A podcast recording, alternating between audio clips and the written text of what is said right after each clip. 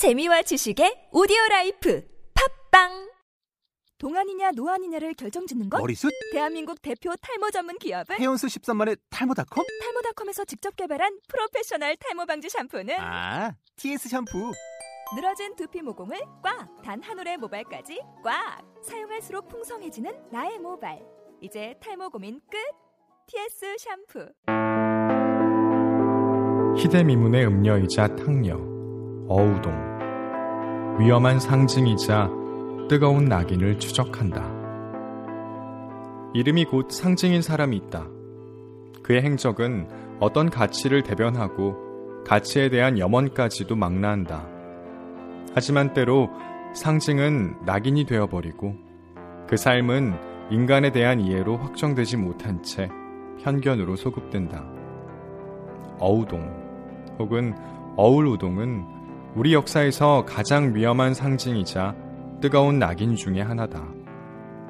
조선 왕조실록에 그 선명한 이름을 남긴 그녀는 16명의 간부들과 함께 희대민문의 음녀이자 탕녀로 기록되어 기억되어 왔다. 그러하기에 그녀를 쓰기 위해서는 해묵은 선입견에 맞서는 동시에 집요하게 행간을 읽는 작업이 필요하다.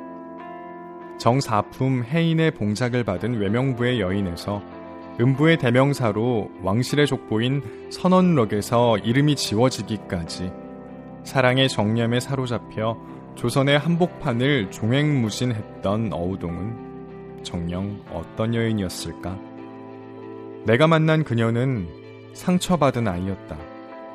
사랑받은 적이 없기에 사랑할 줄 모르는 한없이 외로운 아이였다. 또한 세상을 믿지 못하는 뿌리 깊은 불신자로서 혐오와 환멸에서 벗어나기 위해 자해와 자멸조차 두려워하지 않았다. 허위와 허영과 허상에 엿을 먹이는 별종의 여인이었으며 존천리 멸인욕을 내세우는 미선의 나라 뒷골목에서 조롱하듯 농탕치는 반항아이기도 했다. 사랑의 상대에 있어 왕족에서부터 노비까지 문신과 무신을 가리지 않고 신분과 지위를 간단히 무시한 평등주의자의 면모도 있었다. 그런가 하면 시와 음악에 흠뻑 취한 탐미주의자이자 감성의 만족과 욕망의 충족을 최선으로 하는 쾌락주의자였고 무엇보다 인간 욕망의 비밀을 캐기에 골몰한 거침없는 탐험가였다. 그리하여 어우동은 세상의 모든 여자에 대한 환상과 공포의 결합체이자 끝내 종잡을 수 없는 수수께끼였다. 결국 정답 없음이 여자에 대한, 인간에 대한 정답임을 소설로서 다시금 확인했을 뿐이었다. 채홍, 불의 꽃에 이어 어우동 사랑으로 죽다로 조선 여성 3부작을 마무리 짓는다. 순빈 봉씨, 유씨, 그리고 어우동은 그 빛깔은 조금씩 다르되 결국 조선에서 금지된 사랑의 죄를 지어 국가 권력에 희생당한 여성들이다. 그런데 봉빈의 동성애와 유씨의 간통이 폐쇄와 고립에서 벗어나기 위해 몸부림치는 생존형이라면 어우동의 남봉은 사뭇 당돌성이 도드라진 의도된 모험형이다.